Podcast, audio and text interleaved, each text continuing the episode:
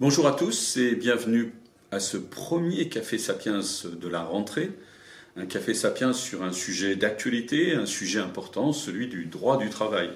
Donc, comme nous l'avons expliqué dans notre invitation, nous allons essayer de, voir quelles seraient les, réformes nécessaires pour euh, participer à cet effort de plein emploi qui est le premier objectif du gouvernement et en même temps l'objectif de, de, tous les Français, bien évidemment. Alors, pour en parler aujourd'hui, nous recevons Guillaume Bredon. Bonjour Guillaume. Bonjour Dominique. Guillaume est avocat associé au cabinet Edgar. Il est docteur en droit et il est en même temps le directeur de l'Observatoire droit social de l'Institut Sapiens. Avant de, démarrer, d'ores et déjà un tout petit conseil, hein. vous pouvez poser toutes les questions que vous voulez, partager toutes les remarques que vous voulez à travers la fonction conversation hein, au pied de votre écran. Vous cliquez sur le petit bouton, vous tapez votre question, vous faites entrer et nous avons votre question et nous essaierons d'y répondre dans les 15 dernières minutes de cette, de cette rencontre. Guillaume, une première question, allons-y. Alors, vous êtes au cœur, à travers l'activité de votre cabinet, vous êtes au cœur de la vie des entreprises, au cœur de la vie de, certains salariés qui viennent vous voir. Euh, est-ce que vraiment le droit du travail peut influencer euh, le, plein emploi et créer le contexte pour un, pour un plein emploi encore plus, plus présent et plus fort? Alors, merci Dominique d'abord de, de, m'accueillir. Euh, si, on en, croit les, réponses données par les chefs d'entreprise lorsqu'ils décident d'investir en France lorsqu'ils sont étrangers ou lorsqu'ils décident de continuer à investir en France lorsqu'ils sont français, euh, on s'aperçoit qu'effectivement la fluidité euh, du droit du travail, la capacité, euh, le contexte législatif dans lequel vont évoluer les relations sociales est un des critères qui est pris en compte. Euh, on s'est aperçu avec le recul que depuis les ordonnances Macron, hein, depuis 2017, la France est redevenue, euh, dès 2018 et de façon constante euh, désormais, le premier pays en Europe à accueillir les investissements étrangers euh, qui, viennent de, qui, en provenance d'en dehors de l'Europe. Donc, euh, et, lorsqu'on a interrogé ces chefs d'entreprise, ils ont indiqué qu'effectivement, ils, avaient pris en compte le fait que l'atmosphère, le, contexte législatif en droit du travail euh, avait évolué et c'était un peu ouvert, était moins coercitif qu'auparavant. Et donc, voilà, c'est sur, le, sur le fondement de ces déclarations et, de, et de, ces, de ces témoignages, on peut effectivement dire que le droit du travail est un élément important dans la décision de créer de l'investissement, de, donc de créer de l'emploi. Et donc c'est un des éléments qu'il faut évidemment prendre en compte. C'est pas le seul, bien évidemment, tout le monde le comprendra, mais c'est un des éléments primordiaux euh, pour, euh, euh, augmenter les investissements et l'emploi en France. Très bien. Donc il faut absolument qu'on fasse ces réformes. Alors il faut finaliser en réalité les, réformes. Le, contexte législatif aujourd'hui, le, Code du travail actuel, est le fruit euh, d'un nombre important de réformes depuis euh, les dix dernières années. Ça a commencé avec la loi Fillon en 2004 notamment. Hein. Euh, ça a été prolongé de façon assez importante par la loi El Khomri en 2016. Et puis les ordonnances Macron ont vraiment modifié le, panorama en ouvrant sur beaucoup de sujets et en rendant un peu de flexibilité à ce, à, ce, à ce contexte légal. Mais tout n'est pas, tout n'est pas fini. Euh, il y a encore beaucoup de choses à faire, me semble-t-il. Et au sein de l'Observatoire, on a identifié un, certain nombre de, thématiques sur lesquelles il nous semble qu'il faudrait finaliser euh, les réformes, sans pour autant hein, que ce soit synonyme d'une diminution des droits des collaborateurs. Ce qu'il faut bien comprendre, c'est que souvent on dit réforme du droit du travail égale euh, moins de droits pour les collaborateurs. Moi, je pense que ce n'est pas le cas. On peut réformer, rendre les choses plus simples, plus flexibles, sans pour autant porter préjudice aux droits des collaborateurs. Donc parmi les différents euh, sujets que l'on a travaillés, il y a un grand sujet, le premier, qui est euh, la représentation du personnel, qui reste encore à parfaire. On, va pouvoir y revenir. Mhm. Il y a euh, le contrat de travail qui, a, été abandonné depuis les, lois CPE, qu'on n'a jamais retouché, mais qu'il faudrait enfin revoir, revisiter. quelques points. en matière du, du, travail, on verra peut-être tout à l'heure, ou une, une, autre fois, que que, que c'est plus le sujet, me semble-t-il, primordial. En réalité, tout est, tout est déjà possible. Il faut simplifier les procédures du code du travail, ça c'est sûr. Il y a beaucoup de normes qui sont, euh, qui, sont désuètes ou qui n'ont absolument aucune utilité, voire euh, qui, complexifient les relations. Euh, il faut permettre aux entreprises également, il y a une thématique sur la capacité que doivent avoir les entreprises à accompagner les, modifications de leur environnement économique. Mhm. et là aussi, sans pour autant porter préjudice aux droits des collaborateurs. il faut, à mon sens, également recentrer les missions d'inspection de travail, améliorer le fonction des, des prud'hommes et puis euh, prendre certaines mesures pour empêcher euh, euh, le blocage du pays et, permettre un maintien de la liberté d'entreprendre. Donc voilà les différents thèmes qu'on peut revisiter ensemble mhm. si, vous Tout à fait.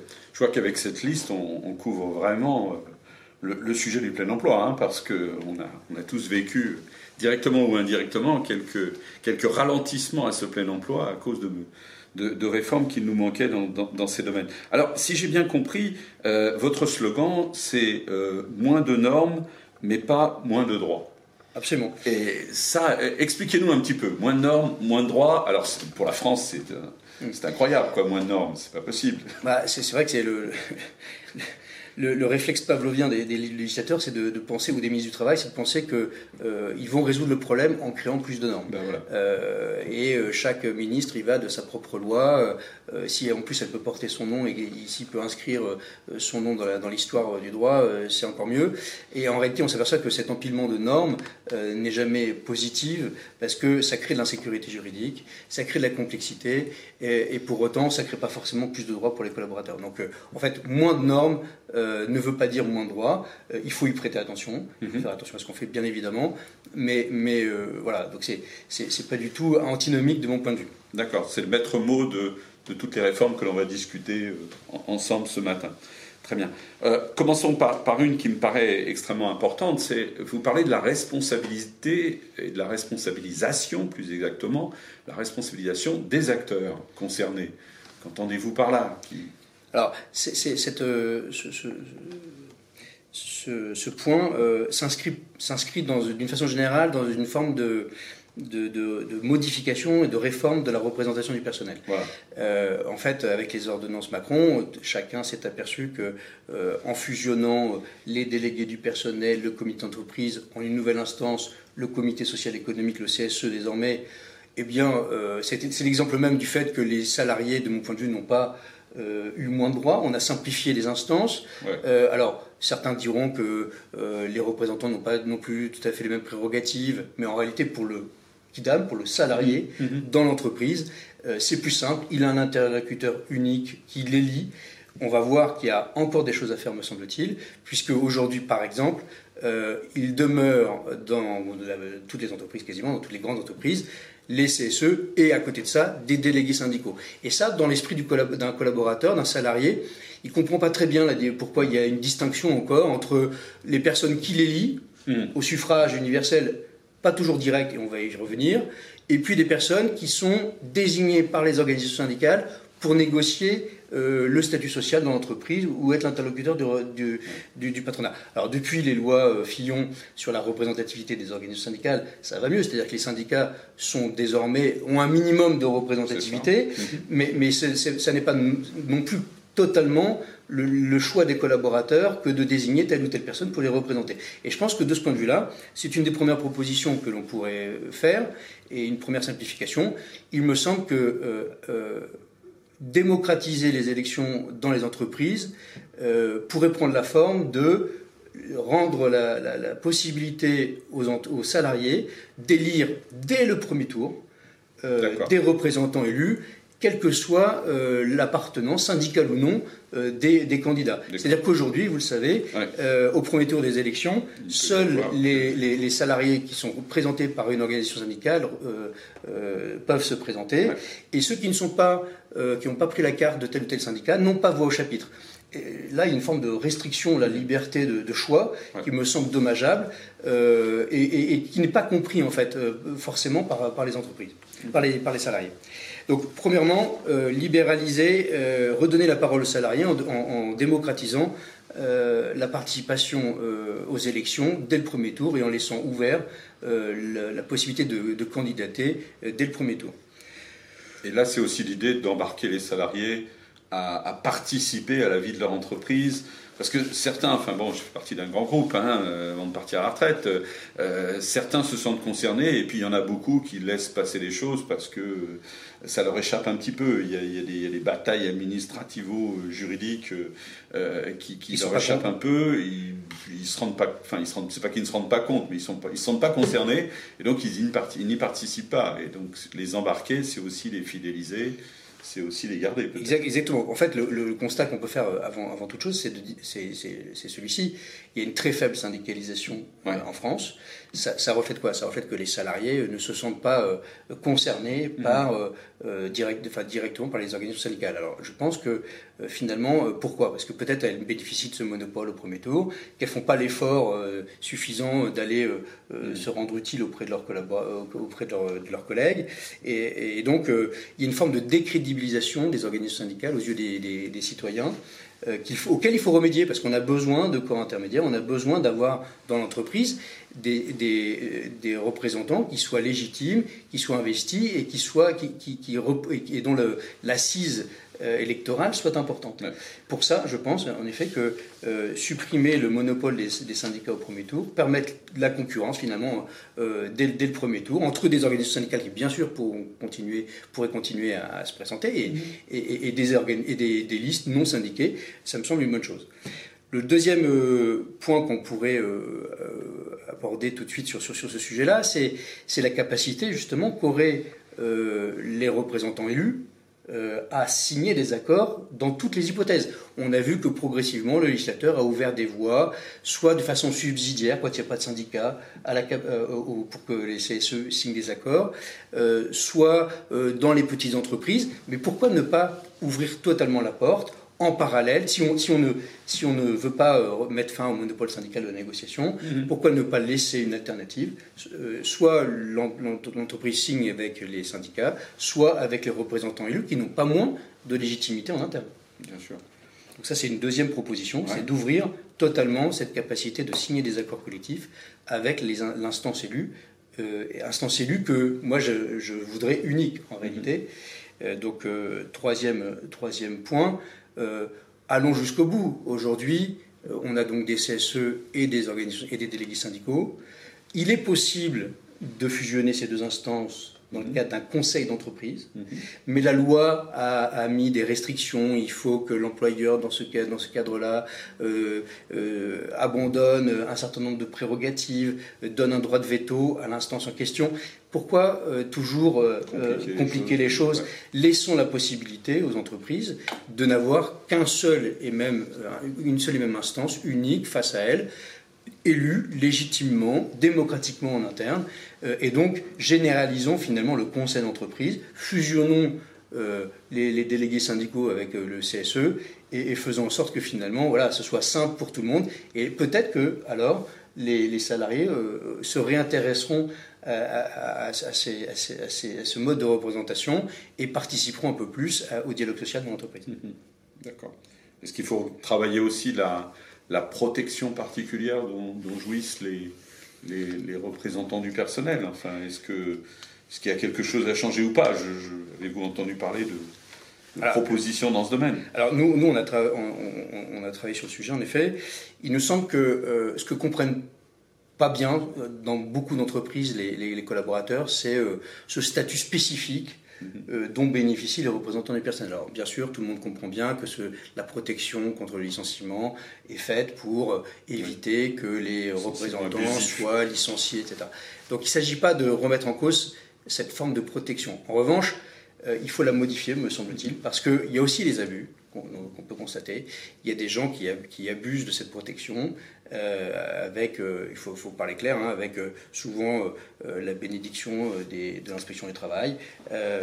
et donc, moi, il me semble qu'il faut faire deux choses. Il faut que le nombre de mandats successifs que les représentants du personnel pourraient avoir, comme d'ailleurs les politiques. Hein. Mmh. Il n'y a pas de raison, on l'impose aux politiques, pourquoi ne pas l'imposer aux, élus dans l'entreprise? Profitons-en, on est là. Serait, serait, serait, devrait être limité à deux, trois mandats, mmh. et avec une proportion de, une, part de, mandat, enfin un nombre d'heures de délégation qui ne devrait pas excéder 30% du temps de travail. Parce qu'en réalité, sinon, on finit par avoir des représentants qui sont complètement déconnectés de, de, la vie d'entreprise, qui ne font plus que assumer leur mandat mhm. et qui n'ont plus de lien avec euh, leurs collègues, ou en tout cas un, lien qui est perverti, qui est, qui est, un prisme qui est déformé. Et donc pour qu'ils représentent euh, véritablement leurs collègues, il faut qu'ils sachent de quoi ils parlent, il faut qu'ils mhm. continuent à travailler d'entreprise, qu'ils comprennent les préoccupations des uns et des autres, me semble-t-il, et donc limiter ce, ce, ce, ce, nombre de mandats et le volume. Et par ailleurs, euh, je pense qu'un euh, mandat de, représentant du personnel, ce n'est pas, pas un statut qui, qui est là pour euh, se planquer. Hmm. disons les choses clairement.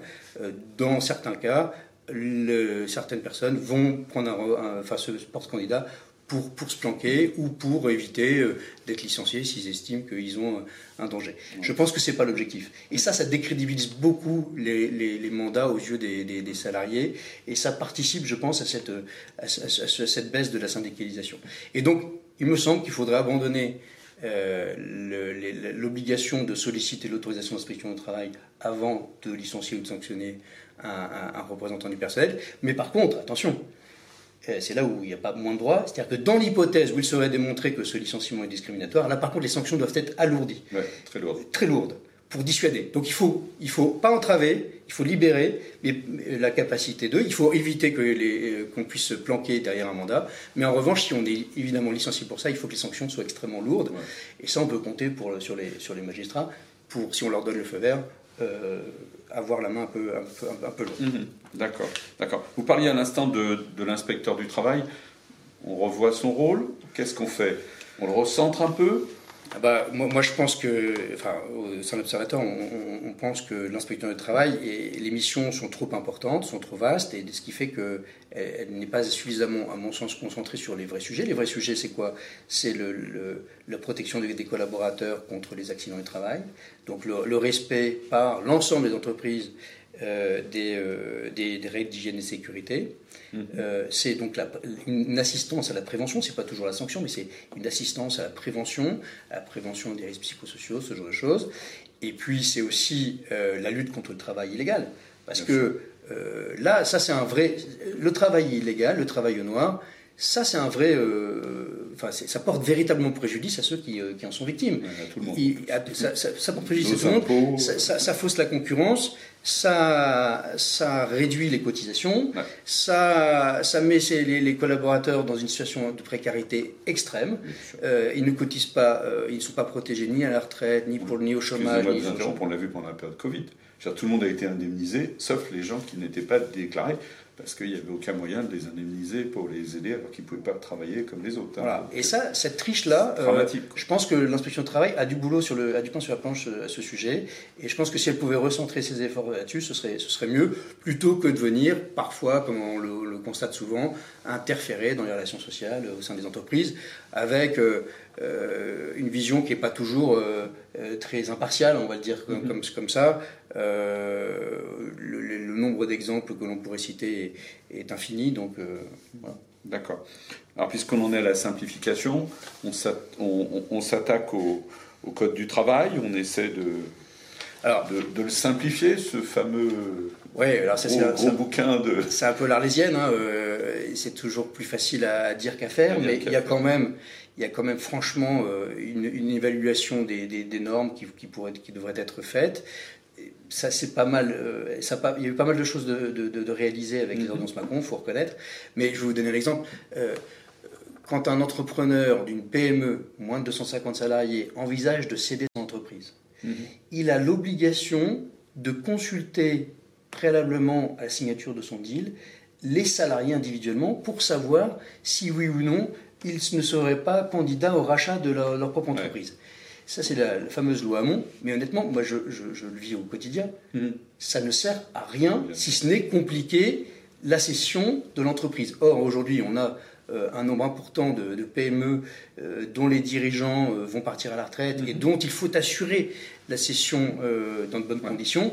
Cette ce, texte ne fait qu'entraver les, les, choses et n'a, je n'ai jamais vu une seule fois où elle a, cela a permis à un collaborateur de monter un projet crédible de reprise. Ça ne veut pas dire que ce n'est pas le cas, mais ce n'est pas cette disposition-là qui, va, qui va favoriser les choses. Si dans l'entreprise, dans la PME, il y a un salarié qui envisage de reprendre, euh, ça se fera naturellement. Le chef d'entreprise, si on veut lui, lui céder, ils, vont monter le projet ensemble.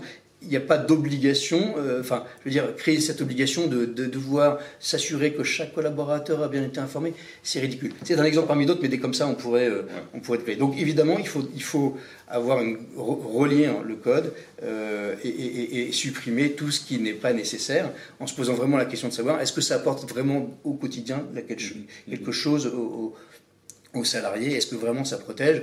Ou est-ce que ça ne fait qu'entraver, compliquer les choses? Et en une minute, qui peut participer à ce travail de nettoyage du code du travail selon vous Comme ça, en une minute, hein, pas plus. C'est-à-dire, on rassemble quoi? On rassemble des, des, des, salariés, des experts du droit, des, des, syndicats, des... C'est-à-dire que la, tendance en France, hein, pour euh, essayer de faire quelque chose, c'est de, de créer un, un comité, de, comité de plus. Un comité de plus. Euh, je, pense que euh, quelques experts, une poignée d'experts, euh, de, soit des avocats, soit, soit des, enfin des praticiens du droit, mm. pas des théoriciens, des mm. praticiens du droit, des syndicats, des syndicalistes quelques avocats, quelques représentants du personnel, euh, de, euh, des employeurs, à, quatre ou cinq, honnêtement, euh, avec un peu de bonne foi, on arrive, à mon sens, à, s'assurer si oui ou non telle ou telle norme crée, crée ou pas de la complexité à bon escient ou pas. Inutile, quoi. D'accord. est-ce qu'on peut, puisqu'on parle de créer le plein emploi, est-ce qu'on peut parler du contrat de travail? Alors, du débat entre CDD, CDI Quelles sont vos propositions? Euh, euh, Où faut-il aller? Et puis quand on parle CDD, euh, en parallèle, on peut presque y ajouter les travailleurs indépendants, parce que c'est presque une forme de CDD quelque part, ces travailleurs indépendants qui ne sont pas toujours bien traités. On voit souvent les travailleurs indépendants à travers le, le CAP sup, vraiment qui est indispensable au fonctionnement de la France et qu'on paye à gros prix. Et on se dit, euh, tout le monde est comme ça, mais c'est loin d'être le cas quand même. Hein. Donc, on fait quoi pour le contrat de travail? Bah, C'est-à-dire que le, contrat de travail n'a pas bougé depuis des années. Hein. Là, pour bah c'est quelque chose qui. Le, je crois que c'est Juppé hein, qui, avait, qui mhm. avait, tenté le CPE il y, a, il, y a, 25 ans ou 30 ans maintenant. 25 euh, ans. Euh, depuis, ça n'a pas, ça pas bougé. Les législateurs ont eu trop, trop peur de, de, de, remettre les, gens dans la rue. Je pense que ça a été mal compris cette réforme, mais il me semble qu'elle était nécessaire. De, de quoi parle-t-on aujourd'hui? En fait, euh, on a une législation extrêmement pointilleuse pour encadrer le CDD. Mhm. Quel a été l'effet de cela? C'est que euh, les, acteurs économiques ont contourné le problème en, créant des formes de, travail qui, qui, s'exonèrent du contrat de travail. Les fameux travailleurs indépendants des plateformes, par exemple. par exemple, euh, en fait, il y a pas mal de, formes comme ça qui peuvent, qui peuvent être identifiées. Et en fait, euh, le constat, c'est que ces travailleurs des plateformes sont dans un, on en a déjà parlé une, fois, sont dans, sont, dans, sont dans, un état, dans une situation de précarité qui est totale, mhm. euh, précarité économique, précarité euh, sociale. Alors on essaie d'y remédier en, créant un statut spécifique qui va ressembler au contrat de travail, mais tout ça pour ne pas finalement toucher au, CDD. Moi je pense qu'en réalité, un, travailleur qui travaille pour euh, les grandes plateformes ou qui travaille euh, pour, euh, voilà, dans ce cadre-là, il serait mieux couvert s'il était en CDD mhm. que, qu'aujourd'hui. Et donc, il me semble qu'il faut ouvrir les, les, le, formalisme, enfin, supprimer le formalisme des CDD, permettre aux employeurs de conclure des CDD un peu comme ils l'entendent, pour être mhm. très clair, mhm. dès lors qu'ils ont un projet spécifique ou dès lors qu'ils ont un besoin ponctuelles. Euh, donc en libéralisant toutes les, toutes les, enfin en supprimant toutes les, toutes les délais de carence, les délais maximaux, etc. Mais en contrepartie, parce qu'il faut qu'il y ait une contrepartie, bien, sûr. il faut que l'un Moins de normes, mais plus de protection. Voilà, ou en tout cas tout autant. Tout autant. Euh, mais en contrepartie de quoi? Il faut que l'indemnité de précarité augmente en fonction de la précarité, de la durée du CDD. Mon idée, c'est de dire aujourd'hui, quand on est en CDD, on a 10% de précarité, quelle que soit la durée du CDD. Il me semble que plus le collaborateur aurait euh, de CDD avec, un, avec l'employeur, plus l'indemnité de précarité, plus longtemps il serait employé, plus l'indemnité de précarité devrait augmenter, de telle sorte qu'à un moment donné, l'employeur est un intérêt à le basculer en CDI. On sait qu'aujourd'hui, dans les faits, le CDD, c'est l'antichambre du CDI. Dans beaucoup d'entreprises, notamment les PME, l'employeur, pour tester le collaborateur, parce qu'il ne peut pas le faire autrement, il l'embauche en CDD. Alors, c'est pas légal aujourd'hui, mais mm. c'est comme ça que ça se passe. Il faut, le principe de réalité. Donc, si on veut lui permettre de libérer l'emploi, il faut ouvrir ses CDD, laisser la possibilité de tester les collaborateurs. C'est pas anormal de tester mm-hmm. son collaborateur.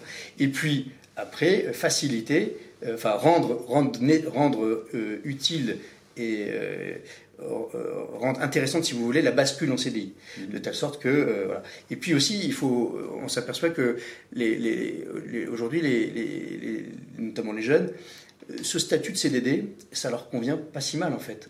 beaucoup sont très intéressés par ne pas s'engager non plus sur le long terme. Et donc aujourd'hui, ça n'est plus vécu du tout comme une, forcément comme une contrainte.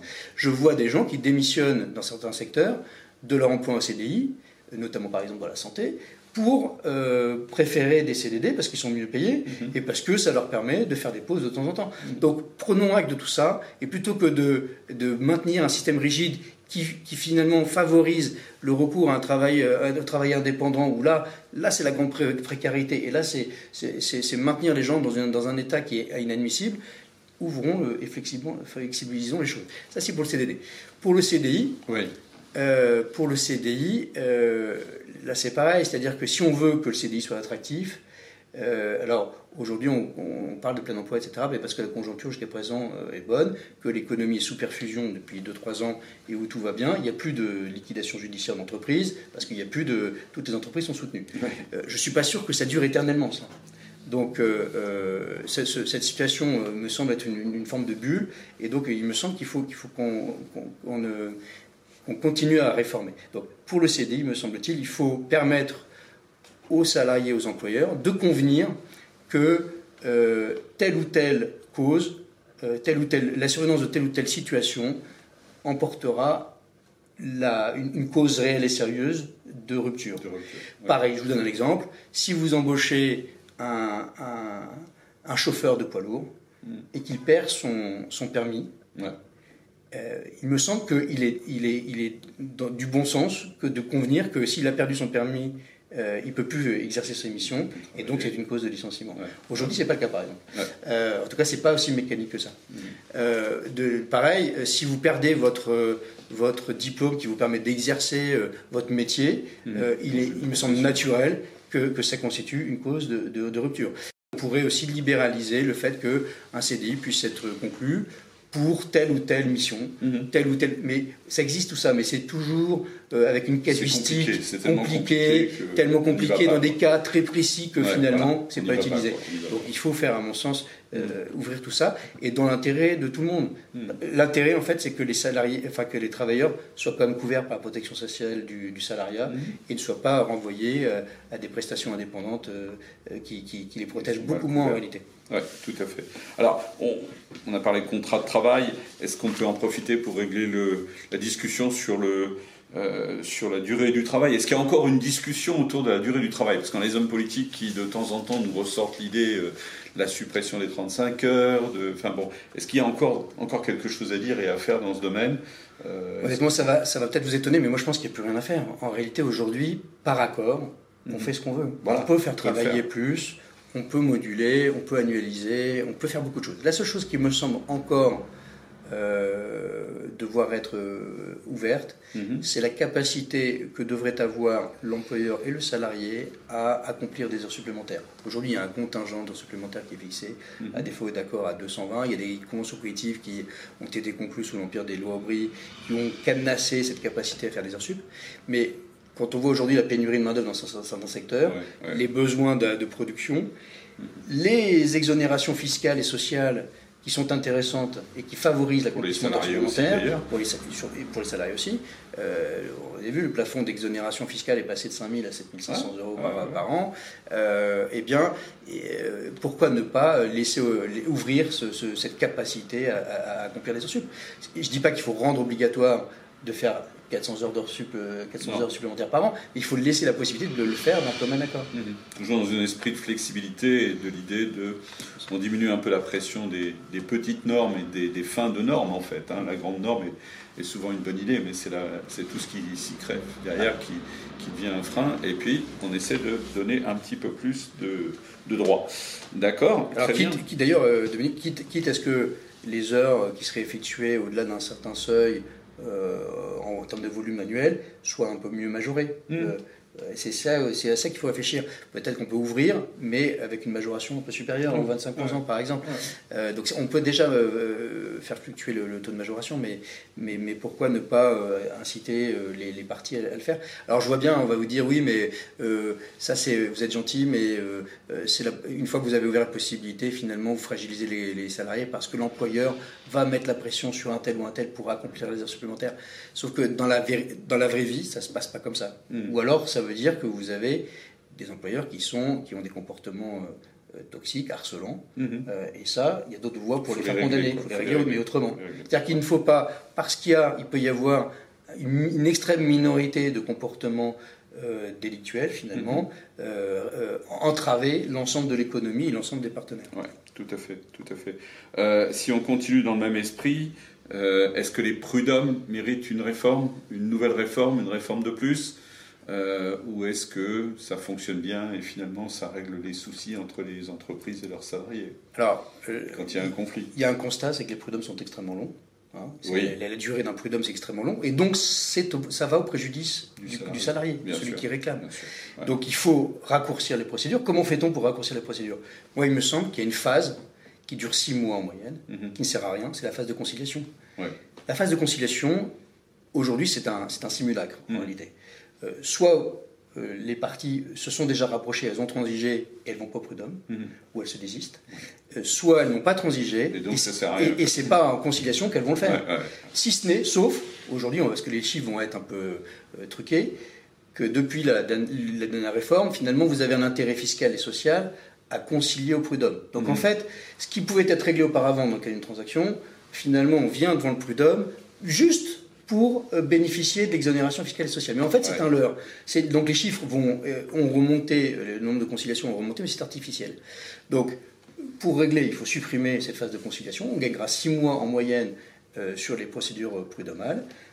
Et par contre, réserver le, sort fiscal et social qui, est, qui, qui sont liés au barème de, de, de, conciliation, euh, accorder ce, ce, bénéfice fiscal et social aux transactions euh, qui interviendraient pour, euh, pour, enfin, qui interviennent pour mettre fin à un litige entre un employeur et un salarié. Mhm. Donc on harmonise ce, système, ce, statut social et fiscal sur le fondement des, des, indemnités de conciliation et, et, on supprime la conciliation prud'homme et, et, tout ira bien. Deuxième élément, il faut que, euh, parce que c'est quand même très hétérogène au niveau des conseillers prud'hommes, mhm. il faut à mon avis renforcer euh, la, la, formation de ces conseillers prud'hommes. Et donc avec le gain de temps qu'on va, qu'on va, qu'on va, qu'on va euh, récupérer par la suppression des conciliations, mhm. on pourra probablement, et les, et les coûts et les, les, économies, parce que ça, ça bah générera des économies, on pourra probablement assurer une meilleure formation des conseillers prud'hommes pour que les, le niveau soit, soit plus homogène. Mhm. Est-ce que vous sentez euh, que les relations sociales euh, se sont améliorées ou détériorées dans les, derniers mois? L'économie est repartie. Euh, est-ce, que, vous avez senti un changement d'attitude, un changement du rapport de, on va dire rapport de force, alors qu'il ne devrait pas y avoir de rapport de force, mais on sait que c'est perçu comme ça, et c'est souvent quand même quelquefois le cas, comme vous le disiez à l'instant. Est-ce qu'il y a un changement? Est-ce qu'on sent quelque chose poindre? Alors, euh, évidemment, le, la période Covid a anesthésié les, les relations sociales. Euh, depuis, depuis deux ans, enfin, euh, les, les, relations sociales ont été se sont concentrés sur la gestion du Covid, avec euh, une, beaucoup moindre conflictualité parce que les gens n'étaient pas forcément sur place. Les représentants du personnel, les réunions se sont faites euh, en visio beaucoup plus, et ce qui, ce qui finalement aseptise un peu les, relations. Donc en fait, il faut passer au télétravail pour les CSE. Bah, c'est une... une... blague, je m'excuse pour ceux qui nous regardent et qui sont peut-être membres d'une organisation syndicale. C'est une, blague. C'est une façon... Non, non, mais ce qui est certain, c'est que le, les réunions en, visio, en visioconférence, rendent les relations plus apaisées. Oui, moins de réaction. Il y, y, a moins de virulence dans le propos, dans la tenue. Est-ce que c'est bon ou est-ce que c'est mauvais? Je ne sais pas, je ne sais pas vous dire. Je pense que quand on doit se dire les choses, autant se les dire euh, franchement. Mhm. Euh, maintenant, il faut que ce soit resté constructif et correct. Donc voilà, je pense qu'il y a un équilibre à trouver. Mais globalement, il y a, pas, il y a une moindre conflictualité qui, est, qui a été liée au, à la période Covid. Si, si, vous voulez que je, on peut parier, je suis sûr que, que dans les mois à venir, compte tenu du changement de conjoncture économique qui va inévitablement arriver avec les, facteurs économiques que l'on connaît, l'inflation, les problèmes de, de, matières premières, l'augmentation des coûts d'énergie, la fin euh, des aides, euh, le remboursement des PGE, des PGE, etc. à un moment donné, la conjoncture, et d'ailleurs l'INSEE l'annonce, mm. va se retourner. Et donc la conflictualité va nécessairement revenir parce que il y aura des revendications sociales très importantes liées au, mm-hmm. à l'inflation. Les salaires, euh, s'ils ne sont pas augmentés à minima au même rythme que l'inflation, ben, les collaborateurs vont perdre du pouvoir d'achat et donc ça va, ça va, ça va, ça va bouger, c'est sûr. Ça va bouger. Ça va bouger. Il y aura, et comme il y aura moins de moyens dans les entreprises, ce ne sera pas facile d'accepter les, les, demandes, je, je, je pense. Ouais.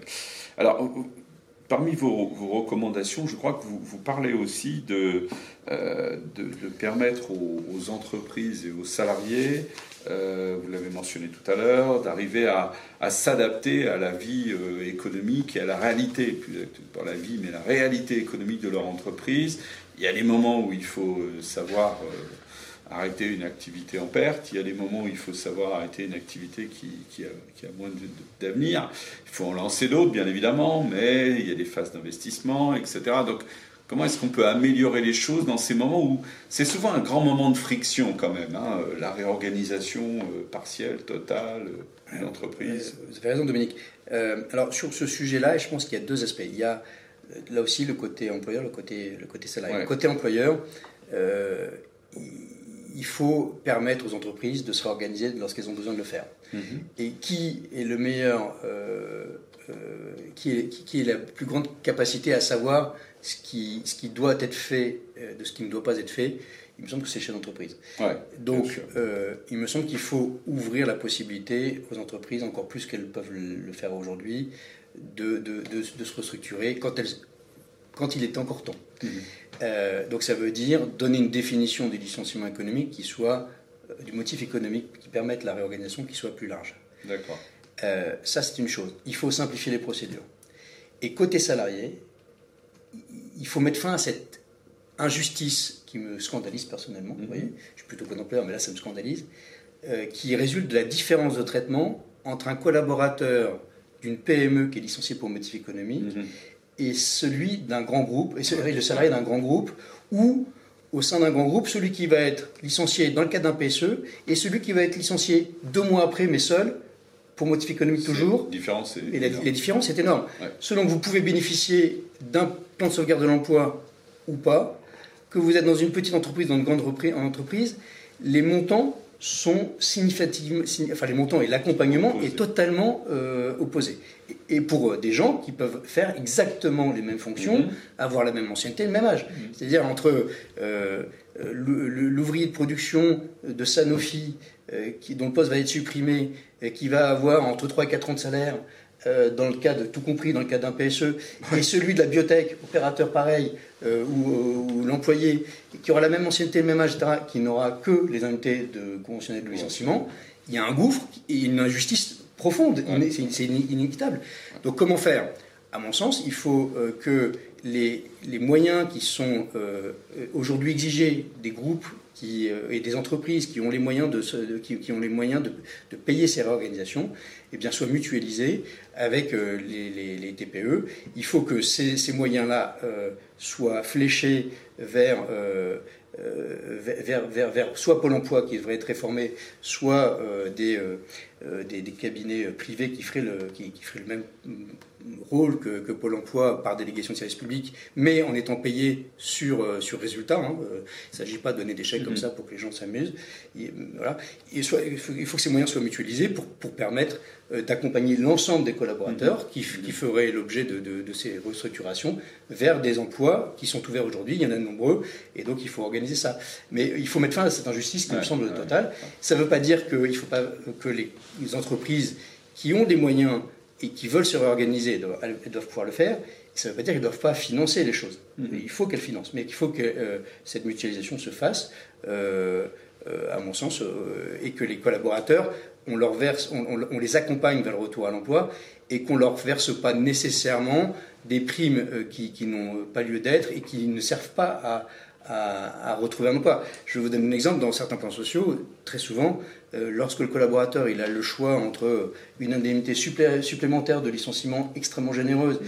et le fait de retrouver un job même en interne, euh, il préfère prendre le chèque. Et, le chèque, finalement, euh, devient contre-productif, vient, contredire l'objectif qui est de le reclassement et le, faire retrouver un emploi.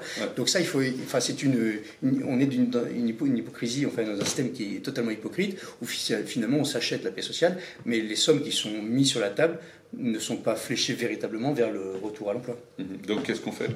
Bah, je vous dis, on mutualise, on simplifie les procédures, on mutualise, les sommes, et, et, et sur le fondement d'un système pollueurs-payeurs, les entreprises qui, suppriment des emplois, on leur permet de le faire quand elles en ont besoin, mais elles financent, elles participent au financement euh, de, ces actions de, reconversion de formation, de retour vers l'emploi de l'ensemble des collaborateurs licenciés pour motif économique. Cela étant, euh, pour vous donner une idée, hein, les, les, salariés pour, licenciés pour motif économique sont extrêmement, en, termes de rupture du contrat de travail, c'est très faible en fait. c'est pas rare, mais en proportion c'est très faible. Hein, c'est pas 10% je crois de, du nombre de ruptures de contrat, donc euh, il faut recadrer aussi le débat. Oui, il faut recadrer un peu le débat. Je vous propose qu'on prenne quelques questions euh, rapidement, parce qu'on en a plusieurs là. Alors, euh, je vous invite à faire des réponses courtes parce que là j'ai plus de questions que le temps qui nous reste. Alors, est-ce que la situation actuelle du marché du travail où le manque de talent qui devient omniprésent euh, change la problématique de réforme du droit du travail? Euh, je, pense que oui, ça change la, donne, puisque finalement, ça, inverse le rapport de force. Et donc aujourd'hui, toutes les mesures qui sont complexes et qui visent à, restreindre la subordination ou la, prétendue euh, le, prétendu euh, pouvoir de l'employeur sur le salarié, en réalité n'ont plus lieu d'être puisque ça, s'inverse. Alors faut pas tomber, c'est conjoncturel peut-être euh, dans, l'excès inverse parce que c'est conjoncturel. Changer, hein. Ça peut changer, ça peut changer rapidement. Donc il faut, mais, mais par contre oui, c'est évidemment ça, ça change la donne. Ouais. Alors, oui, tout à fait. On va garder pour la, pour la fin, la toute fin, comme ça on sera sûr qu'on ne dépassera pas, les questions sur la capacité à faire passer euh, toutes ces réformes auprès de l'opinion publique et de déclencher les grandes manifestations. On est tous d'accord, on les déclenchera. Euh, on va y revenir. Hein. Mais bon, sur les, prud'hommes, euh, le sujet est celui aussi de la crédibilité du jugement en tant qu'employeur, avec plus de 70% des jugements en faveur des salariés, c'est l'appel devant des juges professionnels qui comptent réellement. Quid de l'obligation de se faire accompagner euh, par des magistrats professionnels? C'est facultatif aujourd'hui. Il y a deux niveaux. Au prud'homme, ce sont des conseillers prud'homme qui sont soit issus des organisations syndicales de salariés, soit des représentants euh, des syndicats d'employeurs. Euh, le, premier, le premier sujet, c'est de former ces gens-là pour que effectivement le niveau soit, soit, soit meilleur et que le taux d'appel soit peut-être moindre, que les, la qualité des, des jugements soit, soit, soit mieux. Euh, soit, soit, plus importante. après, il, faut, il est normal, si vous voulez, qu'il y ait une disproportion dans le, pourcentage de réussite des salariés, parce que celui qui se plaint, qui attaque au prud'homme, c'est qu'il a euh, subi un préjudice. On ne va pas au prud'homme par, par, plaisir. On est donc dans une situation où, a, a, priori, on a un grief à l'encontre de son employeur. Et donc, c'est souvent quand même euh, justifié. Donc c'est pas anormal qu'il y ait une disproportion. Maintenant, il faut ce qu'il faut voir, c'est qu'il y a un taux de confirmation en appel qui est relativement important. Mm-hmm. Donc c'est pas euh, c'est pas si catastrophique que ça finalement. Euh, lorsque on, va en appel, il y a assez souvent confirmé dans une très large majorité. donc ce système-là, il est il, il, présente des, des, aspects positifs ou négatifs. Le, Moi, ce que je, ce, que je voulais vous ce que je voulais modifier, c'est la, durée. La durée est trop longue, et ça, c'est sûr, et ça, et ça préjudicie notamment, ça préjudicie notamment, enfin, essentiellement aux collaborateurs. Donc. Et, la qualité, bah, la qualité, je dis, ça passe par la formation des, représentants. Mmh. Mmh. Je pense que si on a des délais beaucoup plus courts, on aura davantage de procédures probablement, parce que j'ai déjà vu des salariés autour de moi dire euh, j'y vais pas parce que parce que bah, je suis pas payé entre temps, hein, parce que quand on va au prud'homme, il y a, on ne soit pas son, son de l'argent tout de suite. Hein. Des fois, les ah sommes sont mises, sont bloquées en attendant la décision des prud'hommes. Et donc, euh, ça met les gens dans des situations catastrophiques. Donc, il y a des gens qui, euh, bah, c'est normal, ne peuvent pas y aller et n'y vont pas. Donc, dans un sens, ça rétablirait une certaine justice, quelque part. Hein. Mais meilleur respect des droits des gens en disant on raccourcit, on permet vraiment à tout le monde d'aller engager sa procédure. Il y a une autre question sur les licenciements économiques. Quid des ruptures conventionnelles collectives? Ça, ça c'est moi ça c'est une, euh, je pense que c'est un outil qui est, qui est assez, euh, euh, qui, est, bénéfique. ça fait partie de la palette des outils qui sont ouvertes aux partenaires sociaux. Ça, se passe pas mal. Ça permet de, de réorganiser une entreprise en douceur sur la base du volontariat. C'est pas un outil qui peut répondre à toutes les problématiques, mais c'est plutôt quelque chose de consensuel qui n'est pas très utilisé aujourd'hui, mais, mais, qui peut l'être et qui est intéressant. C'est un moi, je trouve que c'est assez intéressant comme, comme, outil juridique. Mais encore une fois, ça ne peut pas répondre, par exemple, à une entreprise qui a tout d'un coup un vrai problème économique qu'il doit résoudre de façon quasiment immédiate et de façon euh, importante. Ça permet simplement, peut-être, d'organiser des reconversions progressives euh, d'entreprises, d'emplois euh, qui aujourd'hui sont menacés et de permettre aux collaborateurs d'aller se former pour aller mm. dans des secteurs plus attractifs où il y a de la demande. Donc c'est un bon outil, me semble-t-il. Euh, mais qui ne répond pas à, toutes les, à, tous les, toutes les circonstances. Je, vais, je, vais, laisser deux secondes les questions de côté, parce que je ne voudrais pas qu'on oublie euh, un de vos thèmes, je crois. Euh, dites-moi si je me trompe. comment faire des propositions pour empêcher le blocage du pays euh, ça reste un sujet lié au droit du, travail. Hein. il y a beaucoup de politique derrière tout ça. Hein. Il n'y a pas que le droit du travail direct, mais quand même, l'association droit du travail, politique, etc., produit et conduit des fois des blocages du pays, ou tout au moins, on, va peut-être un peu loin en disant blocage du pays, mais enfin, on, parle quand même de blocage d'un certain nombre de centaines de gens, de milliers de gens qui, qui sont victimes et qui ne sont plus rien et qui voulaient juste partir en vacances. Et voilà. Mm. Bon, donc est-ce que vous avez des, des, propositions dans ce domaine et qu'est-ce que, qu'est-ce que l'Observatoire propose? Alors, euh, ce, qui, ce, qui, il me semble que comme euh, toute liberté, la liberté, euh, enfin le droit de grève est une liberté qui peut avoir des limites. C'est-à-dire mm-hmm. qu'elle n'est pas absolue. Le droit de grève n'est pas un droit qui est supérieur à la liberté individuelle d'aller venir, à la liberté d'entreprendre. C'est un droit comme les autres, il faut le protéger, il ne faut pas le nier, mais ça n'est pas quelque chose qui doit, euh, qui, est un absolu et qui, euh, qui, pourrait venir empiéter sur les autres libertés.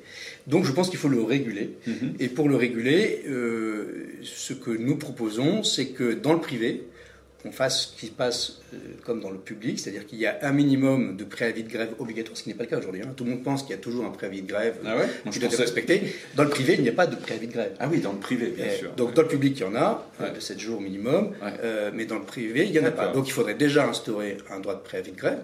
Euh, parce qu'on peut faire grève, mais on peut prévenir quand on va faire grève. Il y a pas de, on ne peut pas prendre les gens en otage en permanence. Donc l'affaire de, des salariés euh, de Roissy qui bloquent euh, les, voyageurs, là, c'est mm. une histoire de privé qui se met en grève. Quoi. Oui, bien sûr. pas de public. Quoi. Non, c'est le. le... je n'ai pas suivi si c'était les contrôleurs aériens ou si c'était les non, Non, c'était les bagagistes. Les bagagistes, bagagistes contrôleurs, etc. tout ça, c'est les droits privés. Je n'aurais pas cité l'entreprise, mais bon, c'est les. C'est les droits privés, il n'y a pas de préavis. Il faut instaurer un préavis. Euh, la deuxième chose, c'est que euh, pour les missions essentielles que sont euh, les transports, l'énergie, il n'y a pas de raison qu'on n'instaure pas un service minimum. comme dans le comme comme dans le privé comme dans le public pardon comme comme, comme, pour bah, dans, les transports les transports finalement sont privés. La RATP c'est privé la SNCF c'est privé. C'est vrai, donc dans les transports il y a ce service minimum qui est, qui est rendu on va dire quasi obligatoire parce qu'en fait on dit que c'était c'est mis en place mais en réalité ça l'est pas tout à fait. Hein. Mmh, c'est remarqué. C'est Sarkozy qui l'avait mis en place, mais finalement, c'est pas toujours respecté. Il faut que ce service minimum existe dans les missions essentielles. Mmh. Euh, et, voilà, et, ça n'est pas porter une atteinte euh, incroyable au droit de grève. On peut faire grève, mais on, doit faire, l'État doit faire en sorte que ça n'aide pas empiéter les autres libertés. Encore une fois, d'aller venir, d'entreprendre, etc. D'accord, très bien, merci beaucoup.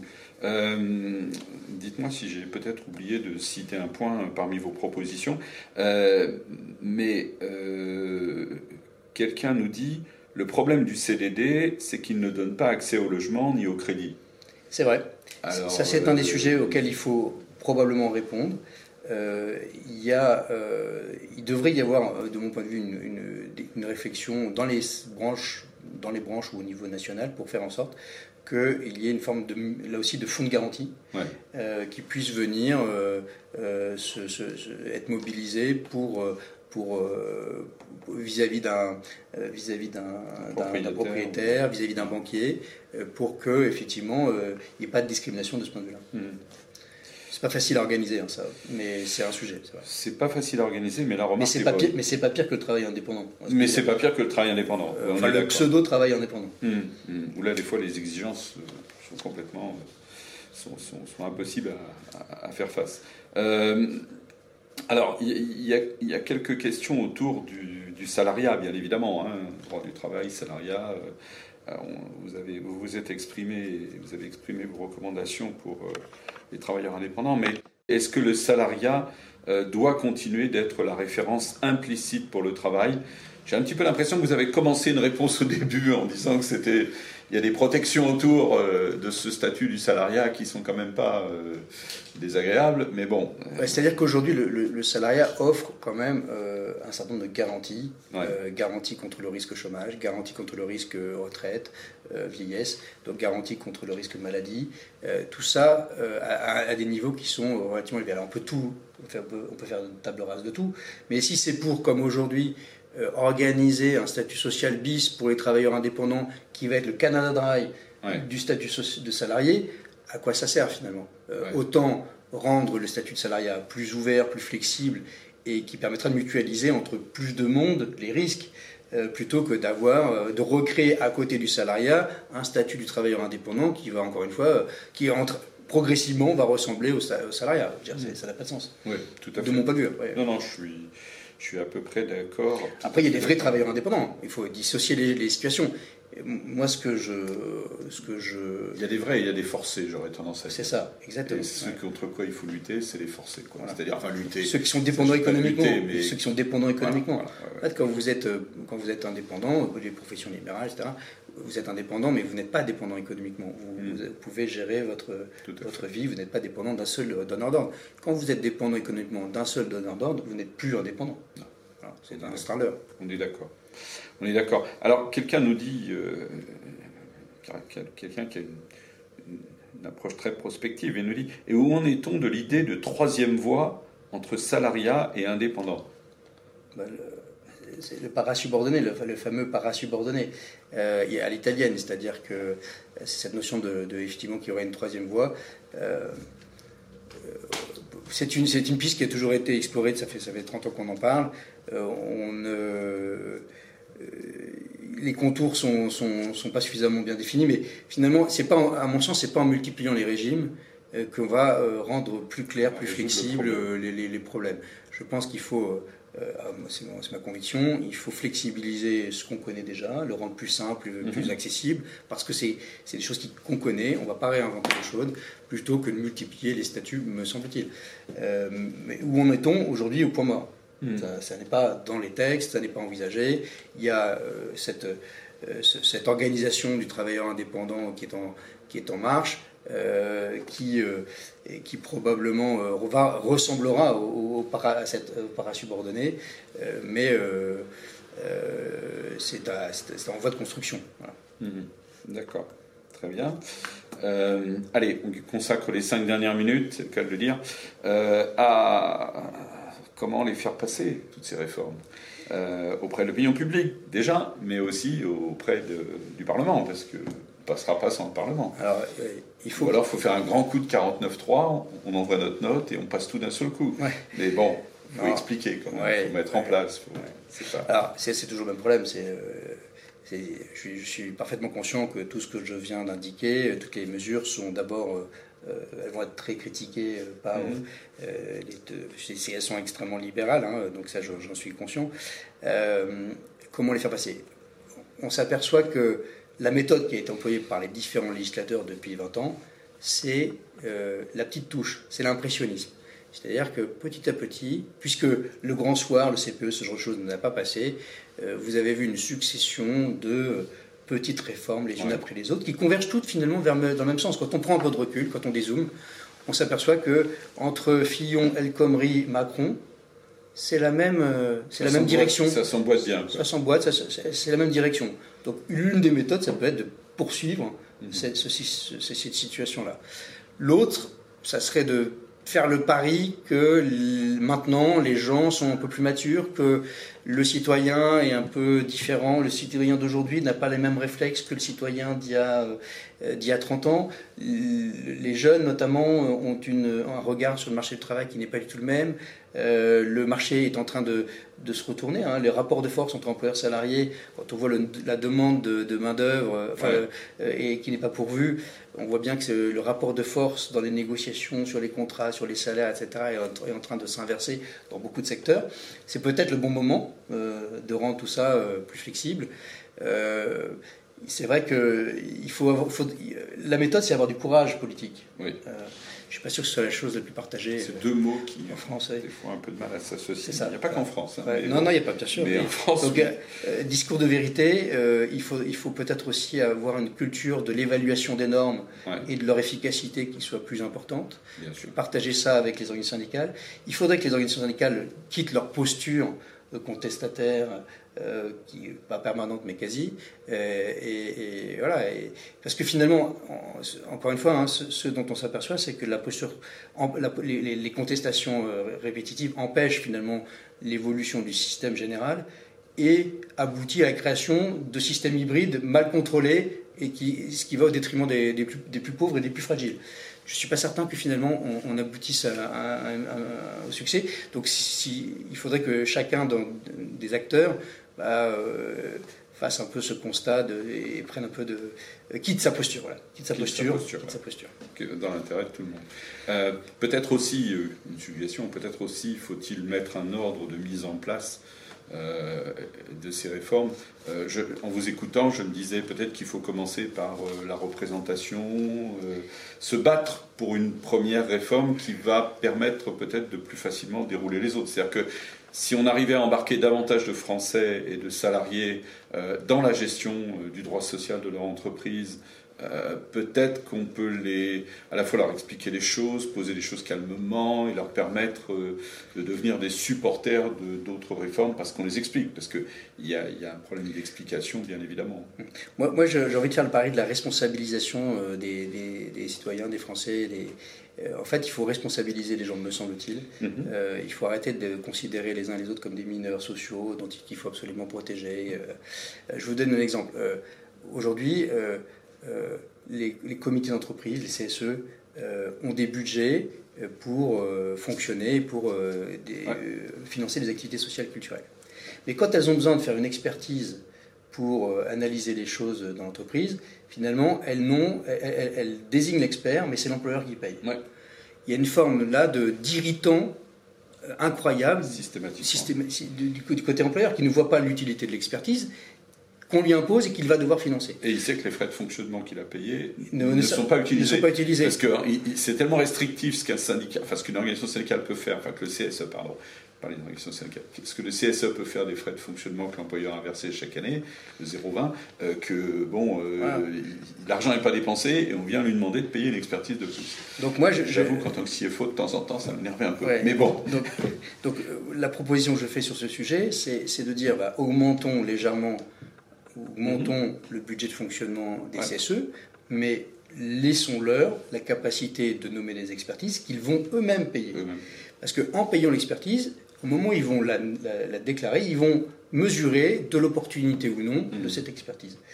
et, laissons-leur arbitrer aussi les dépenses entre le fonctionnement, les activités sociales et, culturelles. Parce que plutôt qu'une expertise qui restera dans les cartons que personne ne lira, n'est-il pas plus opportun de financer euh, une augmentation du ticket restaurant, ce genre de choses.